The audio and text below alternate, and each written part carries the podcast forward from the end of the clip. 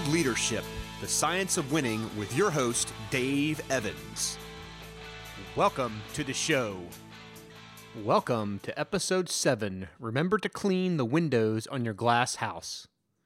Congratulations, you finally earned your stock options, negotiated a nice golden parachute, just in case you're not the leader everyone thinks you are, and you now live in the glass house. First rule the monkey at the top of the tree only sees smiles. Guess what the monkeys below him see? You made it to the strategic level of the magnificent leadership pyramid, and I can tell you from experience, it's exhilarating.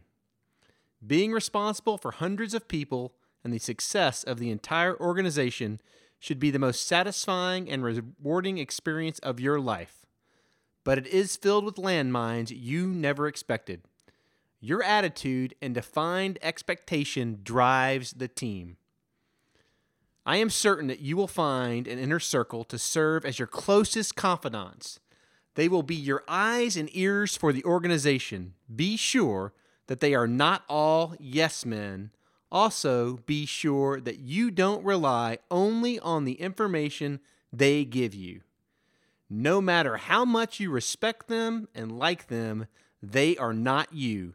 They see the organization differently because they do not own it, and honestly, they are not accountable to the stockholders if it fails.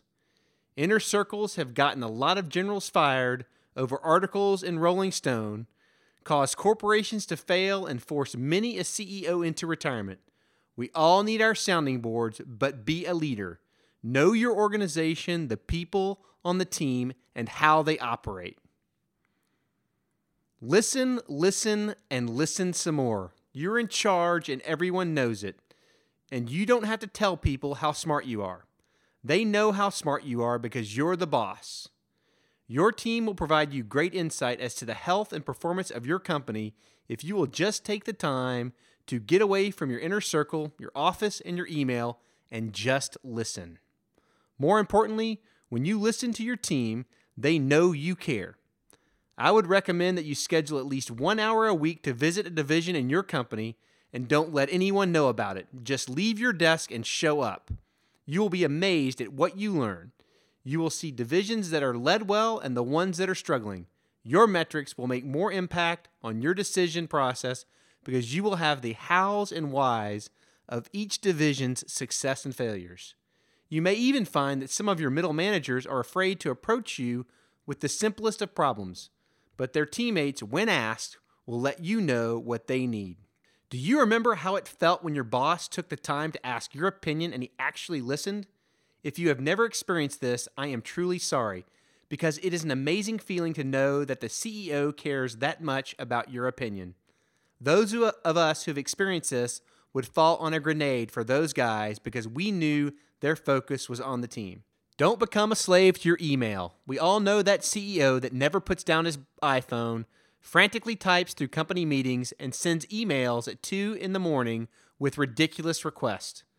I remember very well, well one email I received at 2 in the morning. My boss was reviewing a speech I had written and wanted to know what year women got the right to vote. Did this need to be answered at 2 in the morning? Probably not. But the CEO wanted the answer and he wanted it now. So I got out of bed, found the answer, and quickly forwarded the answer to him. I also swore that I would never do that to the team and never have. If someone is not going to die, then it can wait until the morning. Our leaders have become way too obsessed with email and are using it as a crutch to hide their inability to communicate with the team. Don't be that guy. You don't want your best employees working emails all day long. You want and need them solving the company's biggest challenges, creating new products, building efficiencies for the team, and strengthening the team at the same time. Watch the meeting schedule. There are managers that meet just for the sake of meeting. They schedule the pre planning meeting before the planning meeting, before the meeting, just to ensure that they don't miss anything. When you say it out loud, it sounds absolutely ridiculous. I want all of you to read the book Death by Meeting. One of my mentors advised me to read it before I was promoted to lead an, or- an organization of over 700 people, and to this day, it is one of the greatest tips I have ever been given.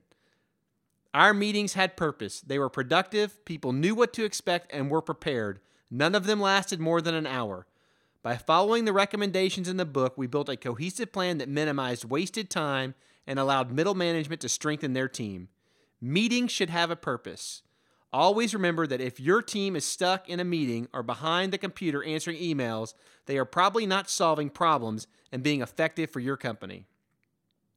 You need to develop a leadership training program.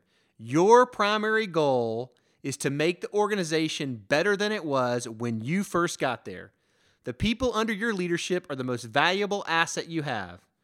Richard Branson of Virgin Airways says it best train people well enough so they can leave, treat them well enough so they don't want to. I don't know how many CEOs or senior VPs I have talked to that don't value the importance of development.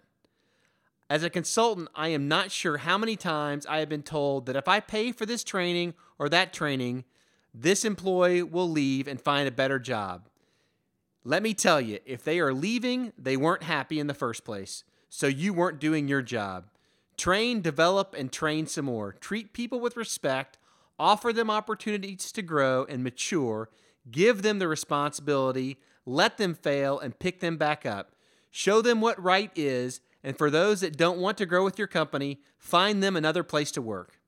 Here is a re- reality check for you. If you do your job effectively, the company will run without you. There are hundreds of people capable of replacing you, and many will do a better job than you. None of us are all powerful and all knowing. So why not take the time to develop a pool of leaders that can carry on your legacy? You want to live forever. Mentor the youngest folks on the team. If you do it right, you can watch a different version of yourself succeed. I can tell you from experience that it is, it is one of the most exhilarating things to watch, and it's even cooler when you get that call from one of the folks you mentored asking for advice as they take the helm of a new organization. So you're the emperor now. Congratulations. Make sure your closest folks will let you know to pull your pants up when you're standing there naked. Buy some Windex and don't be afraid to clean the windows regularly. It is very easy to get caught up in the hoopla of being the boss. With power comes responsibility. That responsibility is to your team members, the stockholders, and the families that rely on your services. Be humble and respectful.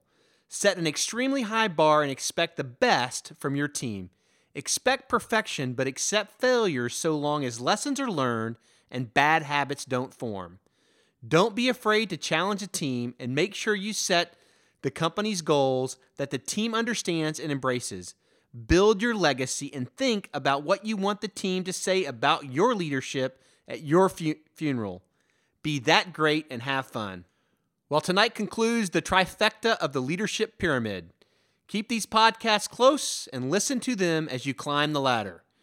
Feel free to share your experience with us. If you ever have a question, drop us a note. We would love to help, and it doesn't cost a thing. In our next podcast, we will examine if teamwork will ever rule the world.